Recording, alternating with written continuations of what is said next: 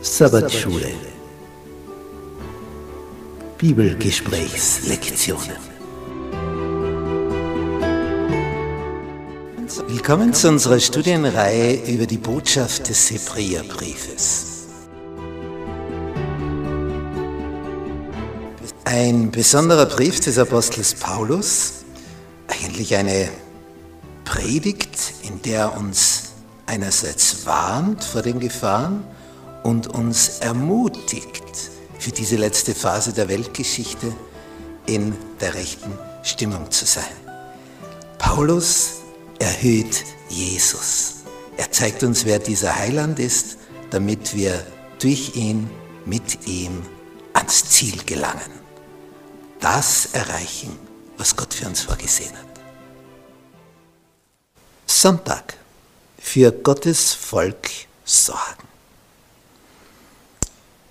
Hebräerbrief in Kapitel 13 beginnt also so, bleibt fest in der brüderlichen Liebe, vernachlässigt nicht die Gastfreundschaft, denn durch sie haben etliche ohne ihr Wissen Engel beherbergt. Hier wird also angeschnitten an diese Geschichte, wo Abraham in der Tür seines Zeltes sitzt im Eingang, wo der Tag am heißesten ist. Und dann sieht er, da kommen drei Wanderer die waren dann gerade in der ärgsten Hitze. Und als er die sieht und die so tun, wie wenn sie da beim Zelt vorübergehen würden, sagt er, kommt doch, kommt doch her, lagert euch da unter dem, dem Baum im Schatten und, und trinkt etwas, esst etwas und er rennt und läuft und, und tut und sagt zu Sarah, Mann, schnell das und das und das und das. Und er trägt auf und während die da sitzen und essen, steht er wie ein Kellner daneben, nicht ahnend, dass hier Jesus und zwei Engel von ihm versorgt werden.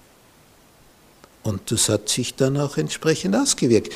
Denn was hat er dann für eine Information bekommen, der Abraham? Übers Jahr wirst du einen Sohn herzen. Und die Sarah, die natürlich lauscht beim Eingang des Zeltes, was die Männer da so reden, die lacht als sie das hört. Sie ist fast 90 und ihr Mann ist fast 100. Es ist ja zum Lachen. Darum heißt er dann auch Isaac, der tatsächlich geboren wurde nach einem Jahr. Der lacht.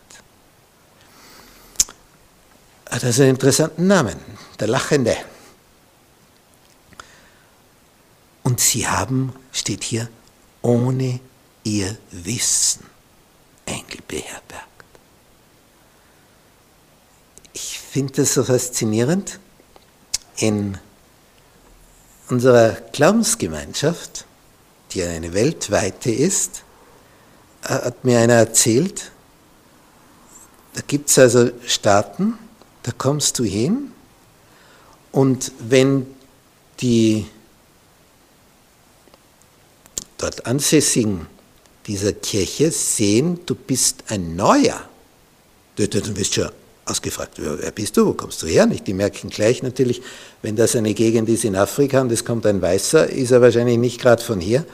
Und jedenfalls wirst du gefragt, wer bist du? Und ein Geschäftsmann hat mir das so erzählt. Und das war aber in Asien, in Indonesien. Und damit das gleich klar ist, wird aufgeschrieben, wie der heißt und was er hier macht. Das ist zum Beispiel ein Geschäftsmann und der ist jetzt dieses Wochenende da und der bekommt eine Blume ins Knopfloch gesteckt und so sitzt er schon drinnen als ein besonderer Gast.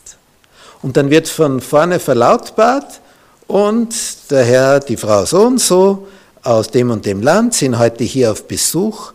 Äh, wer nimmt sie mit zum Mittag? Und, und dann gehen die Hände schon in die Höhe. Du bist versorgt. Du erlebst Gastfreundschaft bei einer Familie.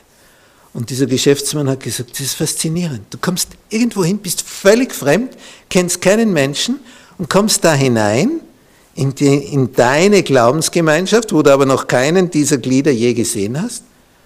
Und du bist sofort aufgenommen, sofort integriert und sie laden dich ein zu ihrem Mittagstisch und verbringen den Tag mit dir und sagen dir alles Mögliche, zeigen dir alles Mögliche von ihrem Ort Er hat gesagt, das ist unglaublich. Und ein anderer Geschäftsmann erzählt mir, er geht auch in seine Kirche, aber eben nicht so eine lebendige, muntere. Und er sagt, du gehst da hinein und du gehst hinaus und niemand, niemand, nicht eine einzige Person redet mit dir, spricht dich an, weil du bist ja fremd in dieser Stadt, in dieser Kirche. Keiner kümmert sich, wie es dir da jetzt geht, wenn du fern der Heimat dein Wochenende da verbringst, was tust du den ganzen Tag? Er sagt, da stehst du und spürst diese Einsamkeit, wie die da kalt an deinem Rücken hochkriegt. Und du sehnst dich nach einem Blick, nach einem freundlichen Lächeln, sondern sagt, hallo, ja, wer bist du, wo kommst du her? Keinerlei Kontaktaufnahme. Und das ist ja das Gegenteil, was da steht. Mach es. Stell den Kontakt her.